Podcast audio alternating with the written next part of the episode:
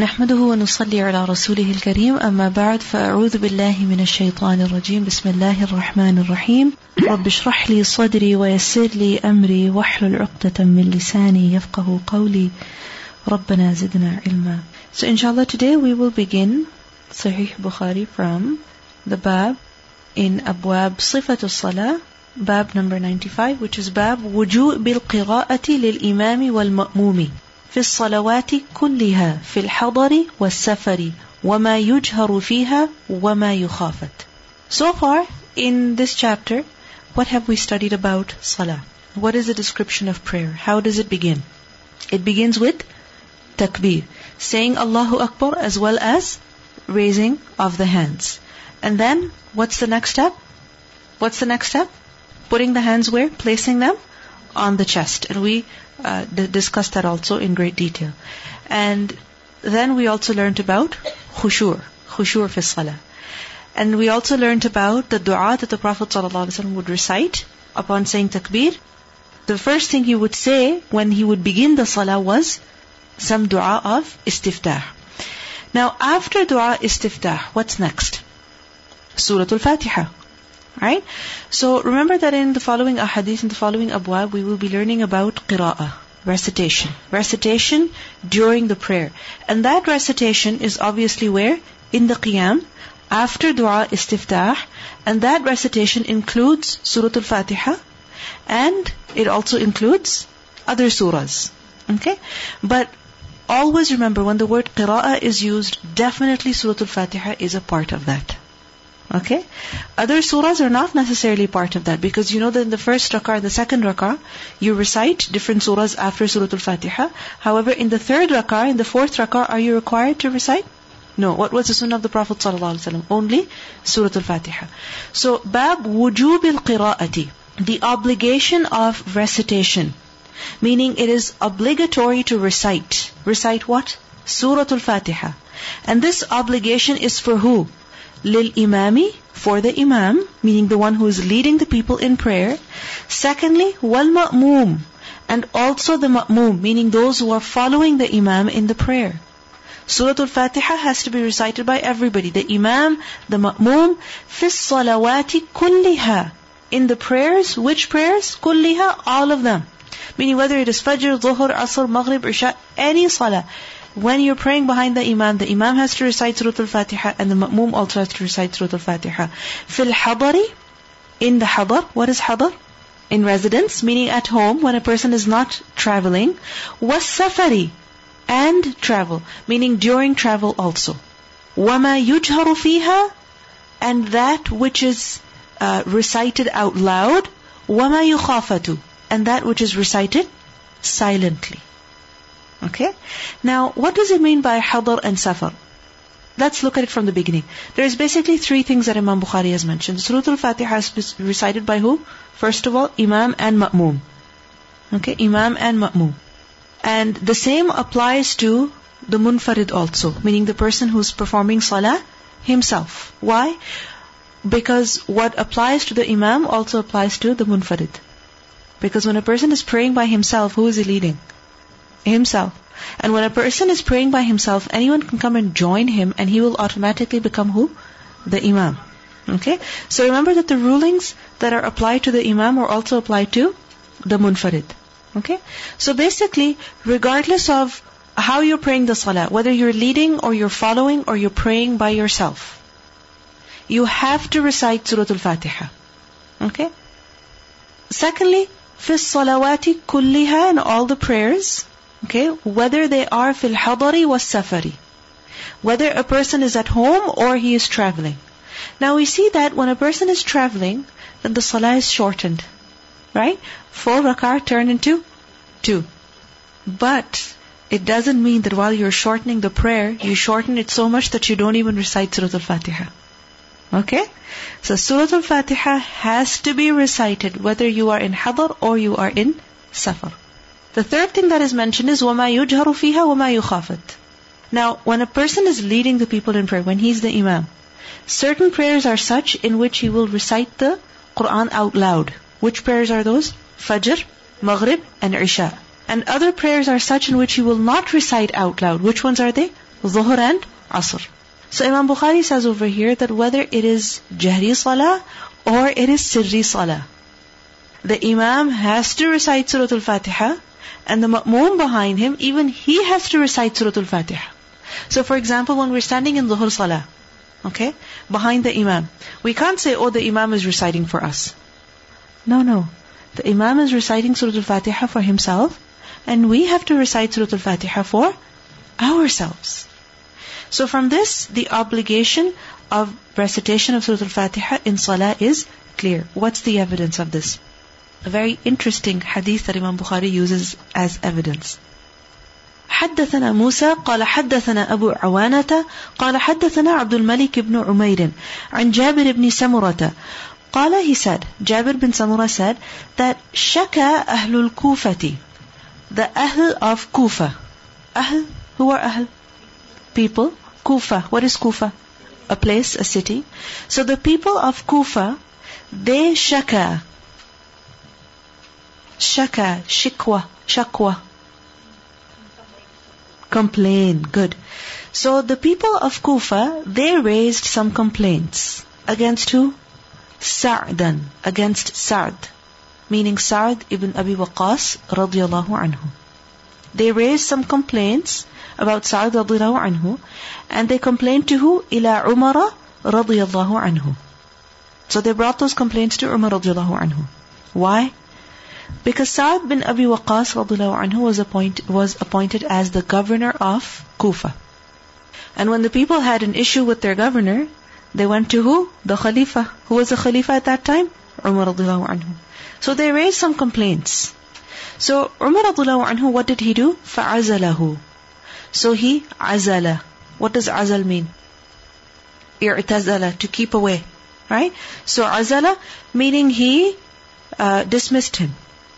Umar radhiallahu anhu removed Sa'd bin Abi Waqqas from the position of governor of Kufa. He removed him. وَاسْتَعْمَلَ عَلَيْهِمْ, and he appointed over them, over who? The people of Kufa, Ammar, meaning Ammar ibn Yasir radiyallahu anhu. So in other words, he replaced Sa'd bin Abi Waqqas with Ammar ibn Yasir. فَشَكَوْا, so the people had complained, حَتَّى until ذَكَرُوا, they mentioned, that أَنَّهُ, that indeed he, who? Sa'd bin Abi Waqqas, لَا يُحْسِنُ يُصَلِّي, he does not do ihsan in salah, meaning he does not pray salah properly. He does not perform the salah correctly. So they raised many issues, and they even complained about his salah. Because you see, the governor, the imam, the leader of the people, he would also lead them in prayer. He would not just be their political leader, but also their spiritual leader. So they complained that he doesn't even pray properly. So Umar radhiallahu anhu, on the one hand, he replaced Sa'd bin Abi Waqqas immediately, but he didn't just leave it there. No, he investigated the issue. What did he do? فَأَرْسَلَ إِلَيْهِ, so he sent for him. Sent for who? Sa'd bin Abi Waqqas. He called him. He called him to himself, so that he could ask him that these are the complaints being raised against you. What do you have to say about them? فَقَالَ, so he said, يَا أَبَا إِسْحَاقِ, he said, oh, Abu Ishaq. Who is Abu Ishaq? Sa'd bin Abi Waqqas, this was his kunya. Okay? He said, Ya Aba Ishaq, inna ha'ula'i, indeed these people, yaz'umuna, they claim, annaka, that indeed you, la tuhsinu tusalli, you do not pray properly. These people claim that you are not performing the salah properly. Qala Abu Ishaq, meaning Sa'd bin Abi Waqqas, he said, Amma ana, as for I, wallahi, by Allah, فَإِنِّي كُنْتُ أُصَلِّي بِهِمْ صَلَاةَ رَسُولِ اللَّهِ صَلَّى اللَّهُ عَلَيْهِ وَسَلَّمُ. He said, as for me, by Allah, I pray amongst them the salah, meaning when I lead them in prayer, what kind of prayer do I perform? The prayer of the Messenger sallallahu alaihi wasallam. مَا أَخْرِمُ عَنْهَا, I do not diminish from it. أَخْرِمُ meaning أَنْقُسُ, I do not do any naqs, I do not fall short in following the sunnah of the Prophet sallallahu alaihi wasallam. أُصَلِّي صَلَاةَ الْعِشَاءِ, I perform the Isha prayer. فَأَرْكُدُ, so I make long. فِي in الْأُولَيَيْنِ, the first two, meaning the first two rak'ah. How do I perform them? I extend them, meaning I make them long. وَأُخَفِّفُ, and I lighten, meaning I keep short. What? فِي الْأُخْرَيَيْنِ, the other two, meaning the last two rak'ah. So Isha has how many rak'at? 4. Sa'd ibn Abi Waqqas is saying, I follow the sunnah of the Prophet ﷺ. The first two rak'ah, I make them long, and the last two rak'ah, I keep them short. Now, how do you think the first two rak'ah would be long? Obviously with the recitation of the Qur'an. And the second two, how would they be short? Only with Surah al-Fatiha. Qala Umar radhiyallahu anhu said, ذَاكَ ظَنُّ بِكَ يَا أَبَا إِسْحَاقَ, that is the thought about you, meaning that is what we thought about you, O Abu Ishaq. That this is the only thing we could expect from you, because you are a companion of the Messenger ﷺ. You saw him pray, so we would only expect that you would follow the sunnah. ذَاكَ الظَّنُّ بِكَ يَا أَبَا إِسْحَاقَ. فَأَرْسَلَ مَعَهُ رَجُلًا أَوْ رِجَالًا إِلَى الْكُوفَةِ. Now when Umar radhiyallahu anhu spoke to Sa'd ibn Abi Waqqas himself, now he wanted to hear the other side of the story. So he sent with him, meaning with Sa'd radhiyallahu anhu, rajulan, a man, aw rijalan, or some men, along with him, where? Ila al-Kufa, to Kufa. Fasa'ala anhu. So these men who were sent with Sa'd radhiyallahu anhu, they went to Kufa and they asked about him. About who? Sa'd radhiyallahu anhu. Who did they ask? Ahl al-Kufa, the people of Kufa. So they're going to do their research, to solicit feedback, to find out as to what is the opinion of the people about Sa'd radhiyallahu anhu. And in order to get their feedback, what did they do? They went to the masajid. They went to the mosques. Why? Because that is where the people are. That is where the public is. وَلَمْ يَدَعْ مَسْجِدًا إِلَّا سَأَلَ عَنْهُ. And this person who was sent with him, he did not leave any masjid except that he asked about him. Meaning he asked the people over there about Sa'd radhiyallahu anhu. And what was the response that they got in general? وَيُثْنُونَ مَعْرُوفًا. And they all praised, thana, to praise. They all praised Sa'd radhiyallahu anhu, ma'rufan, with ma'ruf praise. Meaning understood. It was, meaning everyone recognized the good qualities of Sa'd radhiyallahu anhu. No one had any issue with him. Hatta until dakhala masjidan, he entered a masjid that was of Banu Absin. That was of the Banu Abs. Because remember that back in the day, how did people live? The families, extended families, would live in a certain area. Not in one house, but in a certain area. So for example, an entire area, a particular tribe or a particular sub-tribe would inhabit it. Okay? And obviously, over there, because if the area was large, they would also have a masjid. So that masjid would be known by the people who lived in the vicinity of that masjid. You understand? This is similar to how if there's a masjid in a particular street, then that masjid sometimes is called by the name of that street. Okay? People don't know the actual name of the masjid. Okay? They will know it by the street name. Right? So, حتى دخل مسجدا لبني عبس فقام رجل منهم. And when they asked for feedback, a man from among them, he stood up, and that man, يقال له, he was called Usama ibn Qatada. His name was Usama ibn Qatada. يكنى أبا سعدة. يكنى, good, mashallah. Yukna from kunya. Okay? Meaning he was given the kunya of Abu Sa'da. That was his kunya. Qala, he said, Amma idna shattana, since you have asked us, he said, this man said that since you ask us, and nashattana, you ask us under oath, meaning you ask us in Allah's name, fa inna Sa'dan, he said, indeed Sa'd, kana la yasiru bis-sariyah. He says, Sa'd ibn Abi Waqqas, he does not yasiru. Yasiru, travel, good. Bis-sariyah, with the sariyah. What is sariyah? Okay, good. Huh? Not caravan, expedition, battle. Okay?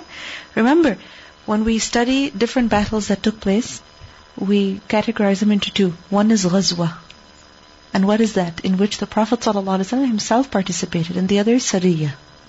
And which ones are they? The ones that he sent that he himself did not participate in. And later on, the term that was used for different expeditions was sariyah. Okay?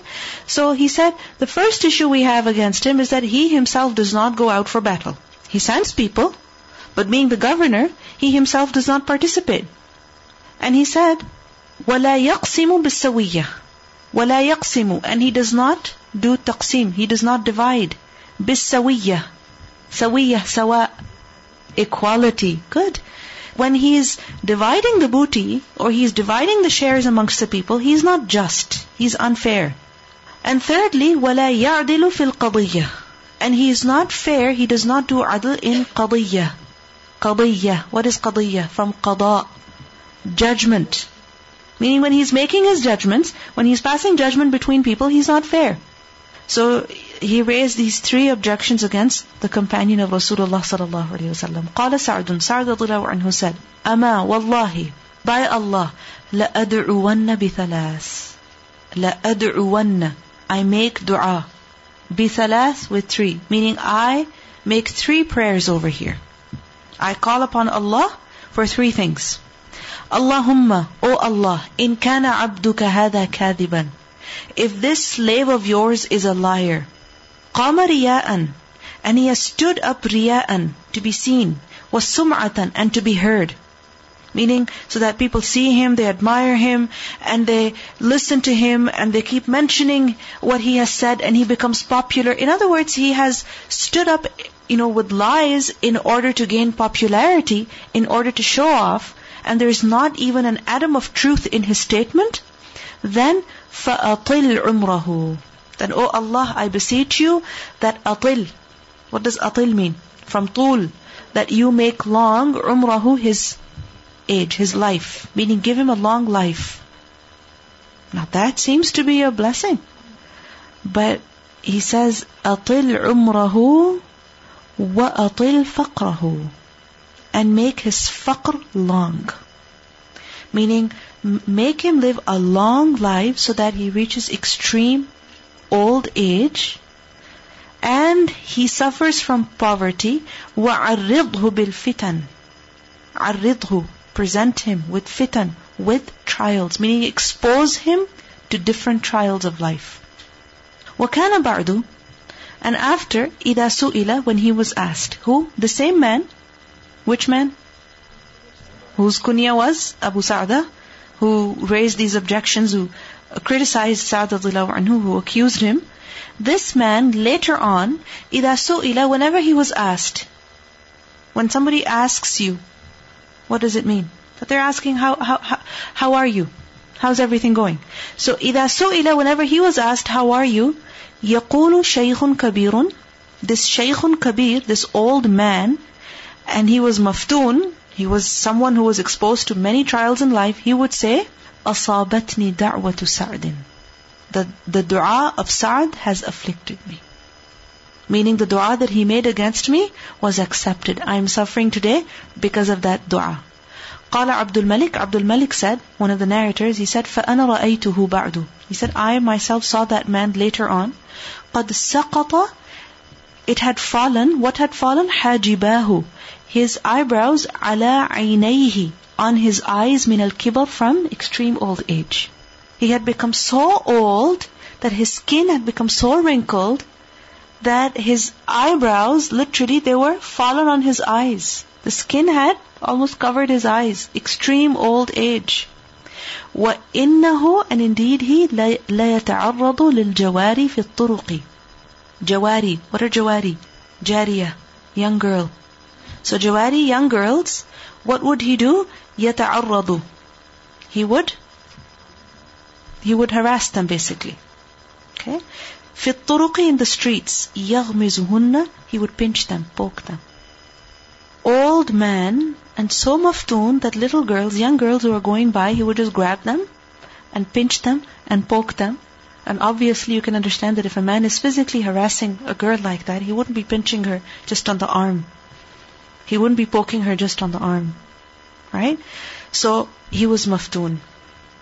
Now in this hadith, what do we see? There's many, many lessons. First of all, we see that Umar radhiyallahu anhu, when he appointed his governors, he wanted to ensure that those governors were just and fair, and they were not oppressing people in any way.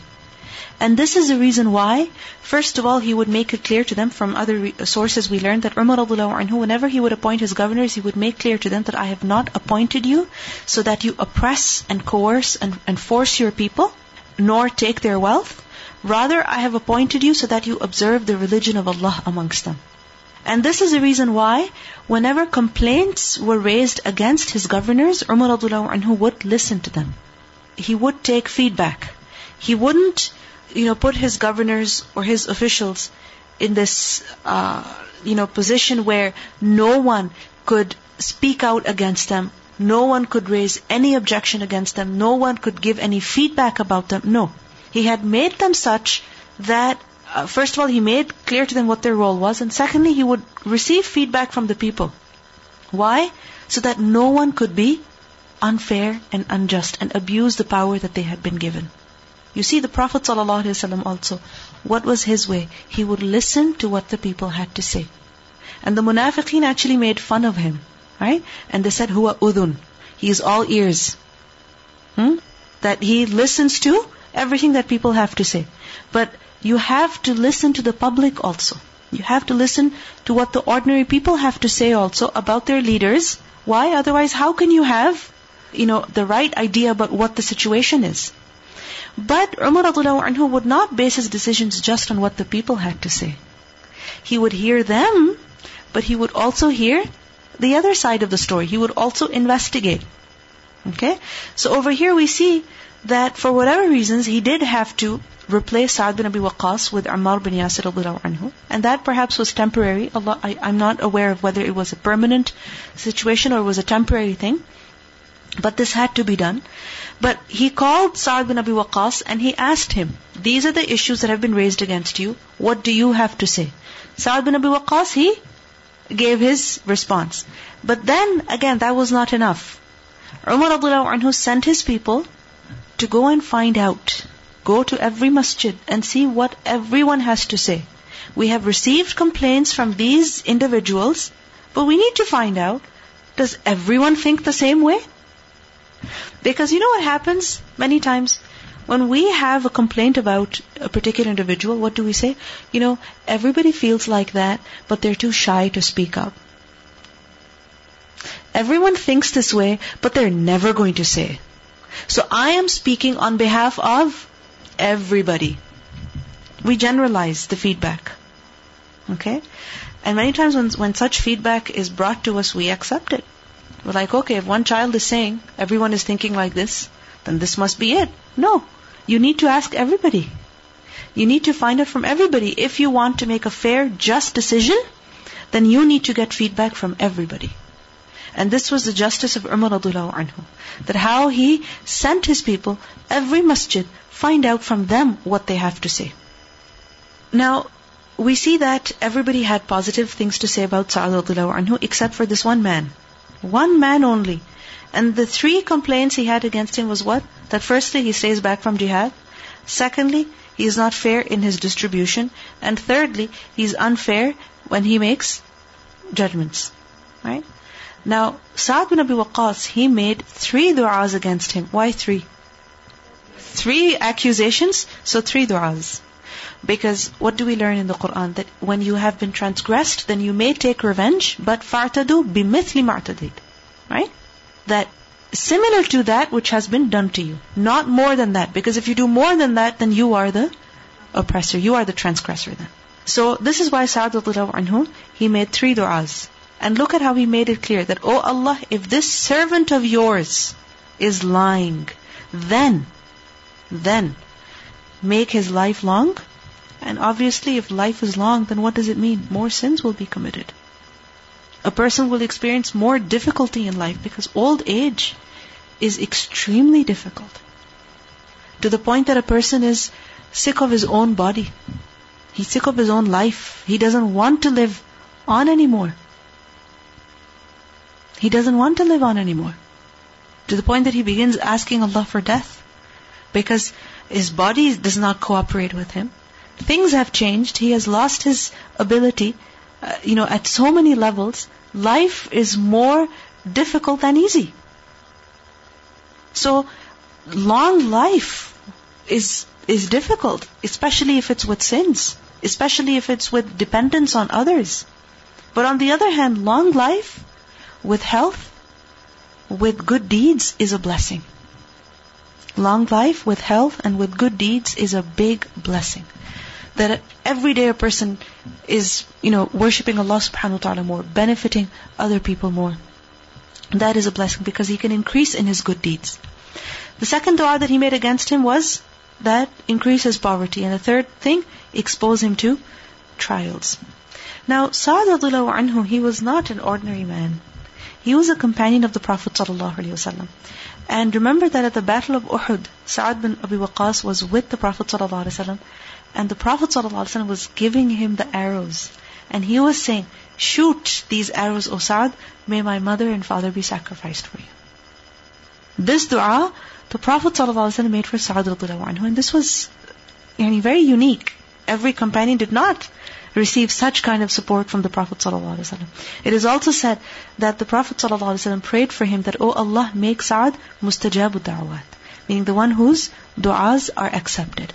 And really, Sa'd became of those people whose du'as were accepted. Now Imam Bukhari is using this hadith over here to extract a lesson. What lesson? That recitation is mandatory in prayer. Now what do we see? Sa'd radhiyallahu anhu, he said that when I pray, 4 rak'ah, Isha for them, the first 2 are long and the second 2 are short. And this was the sunnah of the Prophet ﷺ. Now, the fact that there is some length to all 4 rak'ah, what does it mean? Recitation of Qur'an is being done.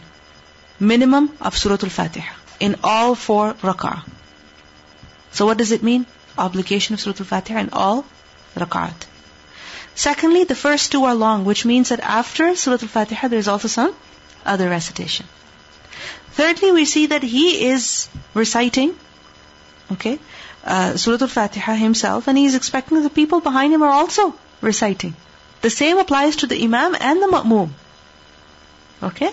Because this is how it was at the time of the Prophet ﷺ, and this is how he did it also. حدثنا علي بن عبد الله قال حدثنا سفيان قال حدثنا الزهري عن محمود بن الربيع عن عبادة بن الصامت أن رسول الله صلى الله عليه وسلم قال لا صلاة. The messenger of Allah صلى الله عليه وسلم said, لا صلاة, there is no salah, there is no prayer, لمن, for the one who, لم, not, يقرأ, he recites, بفاتحة الكتاب, with the Fatiha of Kitab. What is Fatiha al-Kitab? Surah al-Fatiha. So the one who does not recite Surah al-Fatiha, then his salah is not valid. It is not complete. So what does it show? Surah al-Fatiha is obligatory in salah. Now notice over here, La salata liman, for the one who. Man over here is general. Whether he is the imam, or he is the ma'mum, or he is musafir, or he is at home, or he is praying himself, or it is sirri salah or jahri salah. Man is general. So the hukum is general. So the minimum qira'ah required in every rak'ah is of what? Suratul Fatiha. Now there is a question. If the imam is reciting Suratul Fatiha, and let's say it's a jahri salah, so for example Maghrib, and he is reciting Suratul Fatiha out loud, what is a ma'mum supposed to do? Is he supposed to recite at the same time? Is he supposed to recite after the imam? What is he supposed to do? After the imam. But then after the imam finishes Surah al-Fatiha, he moves on to another surah. Yes, there are certain places where you go and the imam will give a long pause after Surah al-Fatiha so that the ma'mum can recite their own Surah al-Fatiha. But it doesn't happen every time. And if you start reciting at that time, then you're not listening to the imam. You're not listening to the Qur'an. Whereas in the Qur'an, what have we been taught? That إِذَا قُرِئَ الْقُرْآنِ فَاسْتَمِعُوا لَهُ وَأَنصِتُوا. You have to be silent when the Qur'an is being recited. Right? So then what are you supposed to do? Again, if you read as soon as he will finish, either you are reciting when he is reciting, which is wrong, or you are reciting when he is giving a pause, which is alhamdulillah good. But you won't always have that option. So what is it that we're supposed to do? Remember that there are 2 scholarly opinions, meaning both of them are correct. Whichever one you've been taught, whichever one you practice, alhamdulillah, it's fine. The first opinion is that it is obligatory for the imam and the ma'mum both to recite. So even the ma'mum, he has to recite. How will he recite? He will recite simultaneously with the imam, or he will recite after the imam gives a pause, or if the imam does not give a pause, then he will recite his own Surah al-Fatiha. And yes, on the other hand, we do learn that reciting the Qur'an, when the Qur'an is recited, you should listen. But the scholars have said that over here, this is an exceptional situation, because the Prophet ﷺ said, "La salata liman la yaqra'u bi Fatiha al-Kitab." So, if he will not recite Surah al-Fatiha, his salah will not be complete. So they said he has to recite. Okay? So this is one opinion. The second opinion is that the recitation of the imam is also the recitation of the one who is praying behind him. Okay? But this is when the imam is reciting out loud, when it is jahri. So for example, Maghrib Salah, the imam recited Surah Al-Fatiha. And when he finished, he said, Ameen. And you were saying Ameen with him. Now what does it mean? When you're saying Ameen with him, you're asking for the same thing. Okay? So it's as though the imam recited Surah Al-Fatiha out loud for who? For himself and for all the people who are behind him. But for the third rak'ah of Maghrib, you cannot say the imam is reciting for me. You have to recite Surah Al-Fatiha yourself. Likewise, Dhuhr Salah, Asr Salah, you can't say imam is reciting for me. You have to recite yourself. Okay? Is it clear? Is it clear? Okay. Ibn Hajar said that those who say that the one who is praying behind an imam does not have to recite it in prayers where Qur'an is to be recited out loud, such as the Malikis, quote as evidence the hadith, when he recites, then listen attentively. Because in a hadith we learned that the imam, when he recites, then the people were told, listen attentively. Meaning, don't start reciting. And remember when the Prophet ﷺ would receive wahi, and he would start reciting at the same time, what was he told? What was he told? لا تحرك به لسانك لتعجل به. Don't move your tongue in order to hasten. No, at this time when Qur'an is being recited, you have to listen. You cannot be reciting simultaneously. And this hadith is authentic. When he recites, then listen attentively. So what do we understand? That when the imam is reciting out loud, then he is reciting on your behalf also. You have to say Ameen. If the imam gives a pause after Surah Al-Fatiha, take benefit from that pause and recite Surah Al-Fatiha yourself also. Okay? But it doesn't mean that for every rak'ah you depend on the recitation of the imam. No. When the imam is not reciting out loud, then you have to recite for yourself. Clear? You listen. Now, in the first rak'ah, second rak'ah of Jahri Salah, the imam recited Surah Al-Fatiha, you said Ameen, so the prayer, was also yours. But the second surah that he recited, are you supposed to recite that also? No. You are not required to recite. Why? Because the imam is reciting for you. Because otherwise, why would the imam be asked to recite out loud? If everyone has to recite at the same time, then why would the imam be asked to recite out loud? Okay, good question. Now, what if you join the prayer and the imam has already completed Surah Al-Fatiha? Then what are you supposed to do? You're supposed to recite Surah Al-Fatiha yourself. Because you missed the Fatiha of the imam. Okay? Any other question? You recite softly, obviously. And over there, you are exempted from the command to listen attentively. Why? Because the command of reciting Surah Al-Fatiha applies to you. You understand? That is applying to you. Why? Because if you don't recite Surah Al-Fatiha, your rak'ah will be invalid. It will be incomplete. So then, one command will take precedence over the other. You understand? Sometimes it seems like, they're contradictory.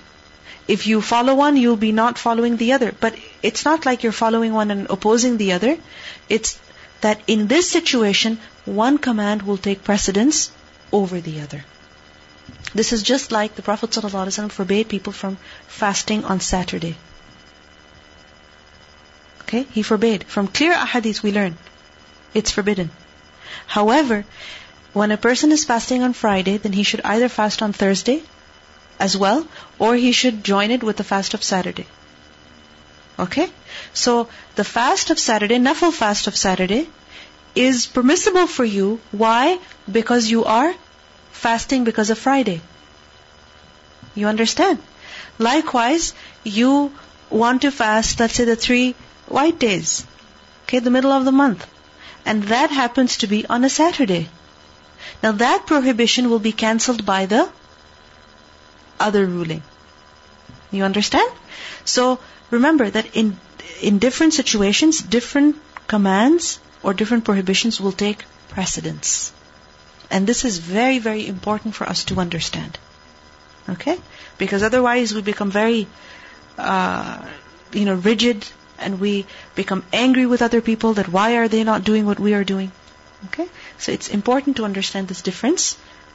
Okay? Inshallah. حدثنا محمد بن بشار قال حدثنا يحيى عن عبيد الله قال حدثني سعيد بن أبي سعيد عن أبيه عن أبي هريرة أن رسول الله صلى الله عليه وسلم دخل المسجد. That once the Prophet ﷺ entered the masjid, فَدَخَلَ رَجُلٌ, and a man also entered. فَصَلَّى, and he prayed. The man, he entered and he prayed. Which salah do you think he performed? Tahiyatul Masjid. فَسَلَّمَ عَلَى النَّبِيِّ صَلَى اللَّهُ عَلَيْهِ وَسَلَّمَ. Then he came to the Prophet ﷺ and he said the salam.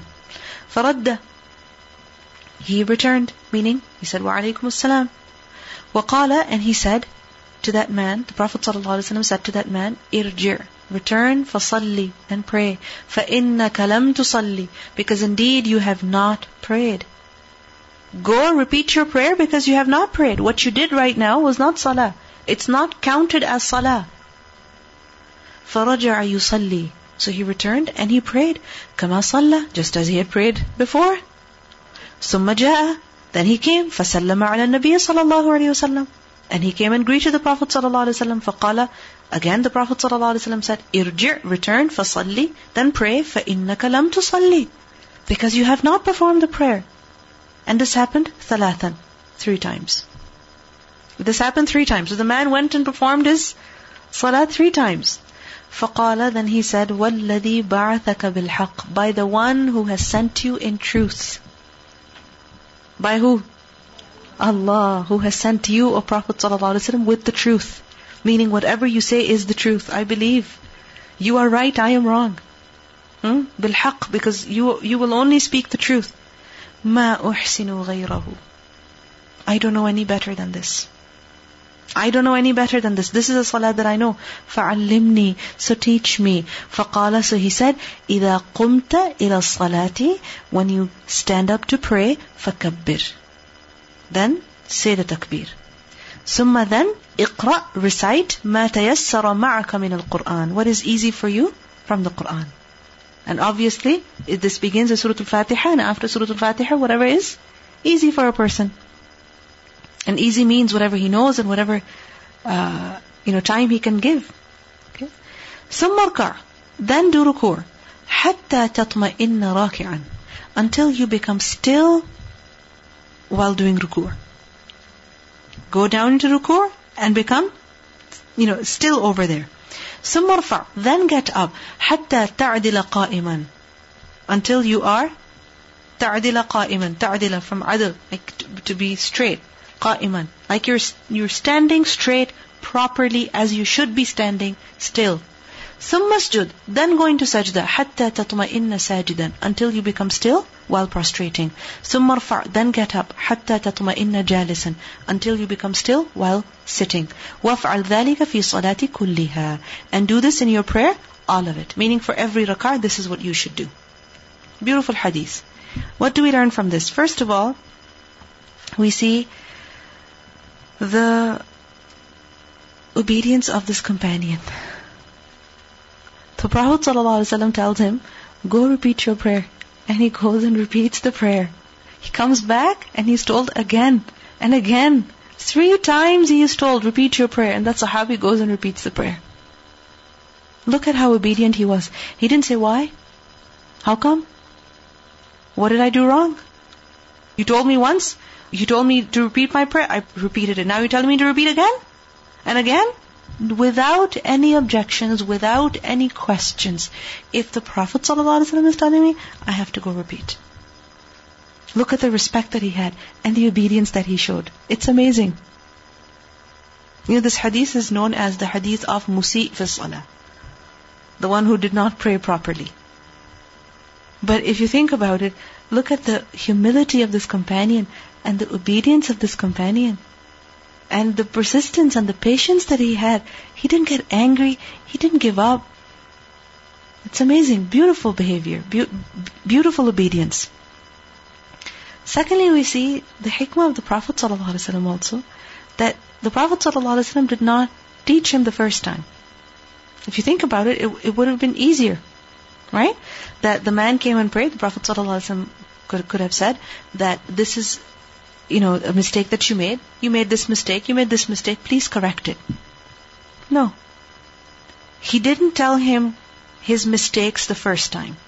What did he say? Try again. He gave him 3 chances. Why? Wasn't this process longer and perhaps more difficult for the companion? But why is it that the Prophet ﷺ adopted this methodology? Why? So that the companion would figure out the mistake himself. He would realize that, this is the mistake that I made. And this is a very, very important rule to remember. Many times it happens that when children are learning, whether it is to speak or it is to write or it is any kind of skill, what happens is that as mothers or sometimes as teachers or as assistants, we don't even let the child realize the mistake that has been made, and we just instantly correct them. There is another approach, which is let the child figure out the mistake that he has made. For example, he's putting puzzle pieces together. Okay? And he's put the wrong pieces together. Okay? Now, one is that you say, no, this is not how we do it. And you break it up and you say, this is how we do it. And the child is like, why? He doesn't get it. He doesn't understand. And the other is that you question him. And you say, do you think this piece fits here? And there's a tree on this side and there's a man's foot on the other side. Do you think these pieces go together? Let him use his mind and think. This is a much better way of learning. This is, training the person to become an independent learner. How long will they depend on you, on us? They cannot. So let them make mistakes, figure out their mistakes, learn from their mistakes, because this is how they will grow. Right? But what happens is that we become impatient. We say, let me just do it myself. You don't know? Let me just put it together for you. Let me, put the pieces together for you. No.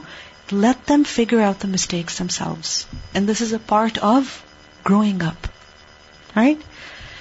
And secondly, we see there was another benefit.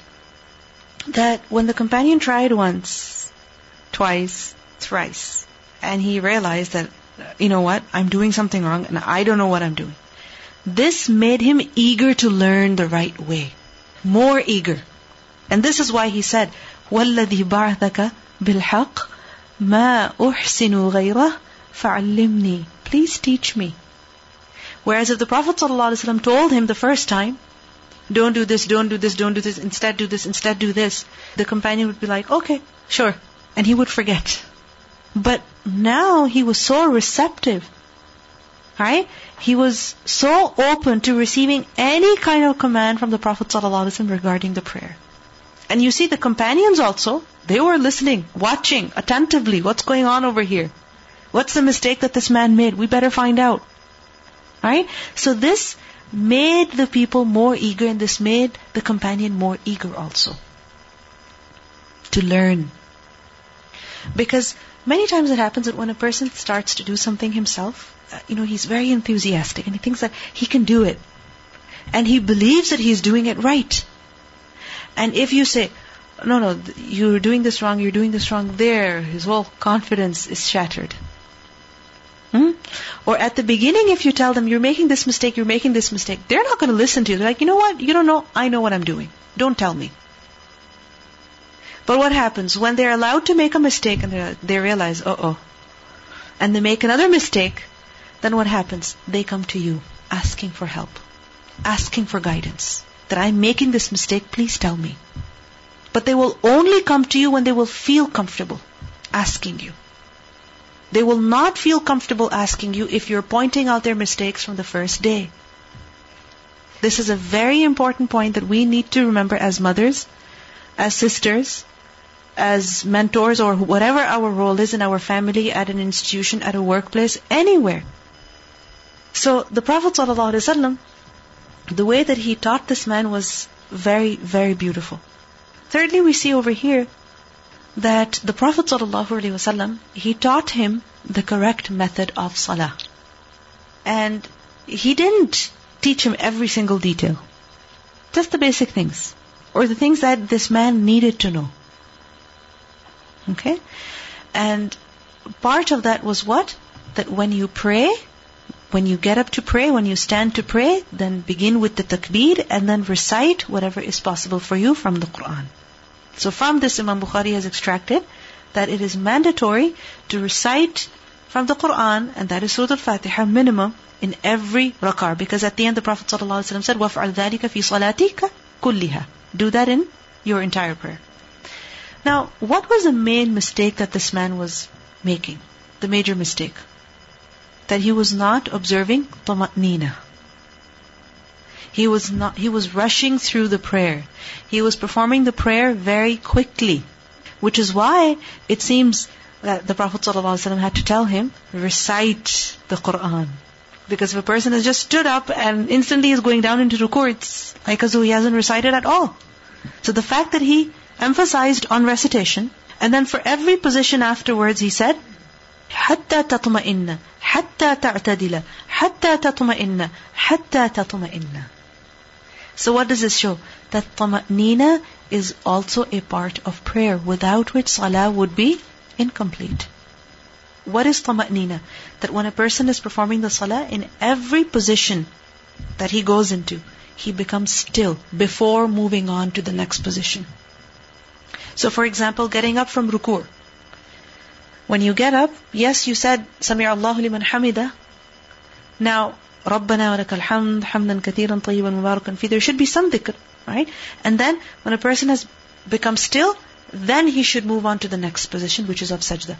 Not that on coming up he's saying Sami Allahu liman hamida, and on going down he's saying hamdan kathiran tayyiban mubarakan fi. Allahu Akbar. No.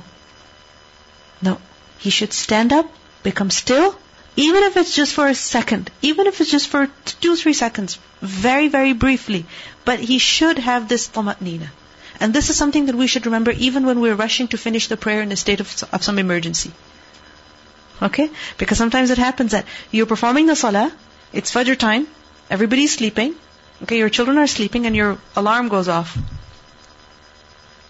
Right? It happened with me this morning.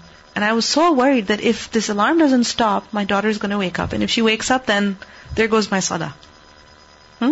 So, at that time, sometimes you have to rush through the prayer, you have to finish it. But in that, don't start rushing that no position is complete. Every position must be complete. And how is it completed? By tuma'nina. Okay? And this is so scary. Irji' fasalli fa innaka lam tusalli. Go back and pray, because you have not prayed. You have not prayed. How important it is to learn the correct method of prayer. Because if a person is not performing the salah properly, it's as though he is not performing it. It's as though salah has not been done. فَإِنَّكَ لَمْ تُصَلِّ. حدثنا أبو النعمان حدثنا أبو عوانة عن عبد الملك بن عمير عن جابر بن سمرة قال قال سعد. He said, Sa'd radhiyallahu anhu said, كنت أصلي بهم صلاة رسول الله صلى الله عليه وسلم. Same hadith that we learned earlier. Another chain, another text. Sa'd ibn Abi Waqqas said that I used to perform the salah with them, the prayer of the Messenger sallallahu alaihi wasallam, meaning exactly how he used to pray, which prayers salatayil ashiyyi, the two prayers of ashi. Ashi means early evening, so afternoon prayers, so dhuhr and asr. I used to perform the two afternoon prayers, mid-afternoon prayers, Dhuhr and Asr. La akhrimu anha, and I did not shorten it. I did not diminish it in any way. Arkudu fil ulayaini wa ahdhifu fil ukhrayaini. I would make the first two rak'ah long and the last two rak'ah short. فَقَالَ عُمَرْ رَضِيَ اللَّهُ عَنْهُ ذَلِكَ الظَّنُّ بِكَ. Umar رضي الله عنه said, that is exactly what we expected of you. That is what we thought of you. And this shows to us the husn al-dhann of Umar رضي الله عنه. So we see that in one narration, Sa'ad رضي الله عنه is reported to have spoken about his Isha prayer. And in this narration, his Zuhr and Asr. Okay? So, the lesson over here is that whether it is Isha, or it is Dhuhr, or it is Asr, whether it is Jahri Salah or Sirri Salah, Imam, Ma'mum, everyone has to recite with Surah? Surah al-Fatiha. Bab al-Qira'ati fi al-Dhuhri. Recitation in the Dhuhr prayer. Meaning in the Dhuhr prayer also, one has to do Qira'ah even though it is Sirri. حدثنا أبو نعيم قال حدثنا شيبان عن يحيى عن عبد الله بن أبي قتادة عن أبيه قال كان النبي صلى الله عليه وسلم يقرأ في الركعتين الأوليين من صلاة الظهر بفاتحة الكتاب وسورتين. He said the Prophet صلى الله عليه وسلم would يقرأ, he would recite في الركعتين in the two rak'ah, which two rak'ah? الأوليين, the first two. من صلاة الظهر, of the Dhuhr prayer, what would he recite? فاتحة الكتاب, meaning Surah al-Fatiha. And along with Surah Al-Fatiha, he would also recite Suratayn, two surahs. Meaning, in each rak'ah, a surah. يطول في الأولى, he would make the first rak'ah long, ويقصر في الثانية, and he would make the second rak'ah short. So the first two rak'ah, after Surah Al-Fatiha, was more recitation. The first rak'ah was long and the second rak'ah was short. What does that mean? A longer surah in the first rak'ah and a shorter surah in the second rak'ah. وَيُسْمِعُ الْآيَةَ أَحْيَانًا. وَيُسْمِعُ, and he would make hear al-ayah, an ayah, أحيانًا, sometimes. Meaning sometimes he would say an ayah out loud. Why? So that the people could hear him. وَكَانَ يَقْرَأُ فِي الْعَصْرِ, and he would recite in the Asr prayer بِفَاتِحَةِ الْكِتَابِ وَسُورَتَيْنِ, Surah Al-Fatiha and two other surahs, meaning a surah in each rak'ah.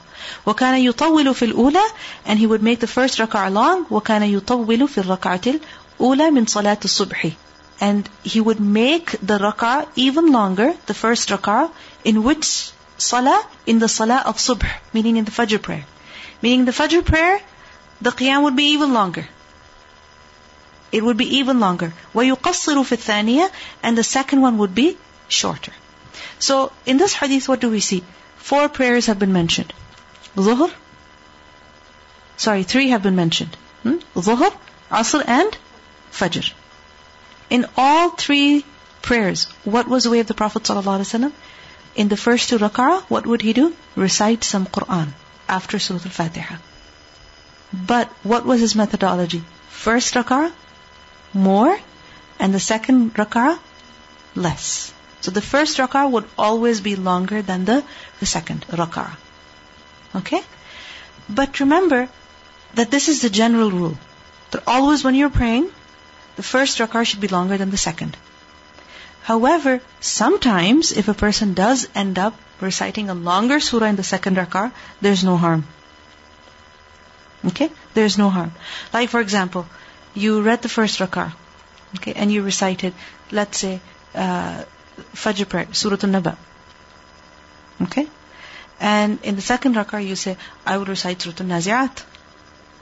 But if you see Surah Al-Nazi'at is slightly longer than Surah Al-Naba. There is a slight difference over there. Okay? Now, you can't say that, I have to make it less than Surah Al-Naba, so I will stop, 5 ayahs short. I won't recite the last 5 ayat. No, complete the surah. There is no harm. Okay? And we see this in the sunnah of the Prophet ﷺ actually. That in Jumu'ah Salah, in the first rak'ah, what would he recite? Sabbih isma rabbika al-a'la. And in the second rak'ah, what would he recite? Surah Al-Ghashiyah. And Surah Al-Ghashiyah is actually longer than Surah Al-A'la. Just slightly. Slightly it's longer. So remember that generally first rak'ah should be longer than the second. However, if sometimes it's the other way around, no harm. Okay? There is no harm. Don't think that your salah was invalid. حدثنا عمر بن حفص قال حدثنا أبي قال حدثنا الأعمش حدثني عمارة عن أبي معمر قال سألنا خبابا. He said, we asked Khabbab رضي الله عنه, أكان النبي صلى الله عليه وسلم يقرأ في الظهر والعصر? He said, we asked Khabbab, did the Prophet صلى الله عليه وسلم used to recite any Quran in Dhuhr and Asr? قال, he said, نعم, yes. قلنا بأي شيء كنتم تعرفون?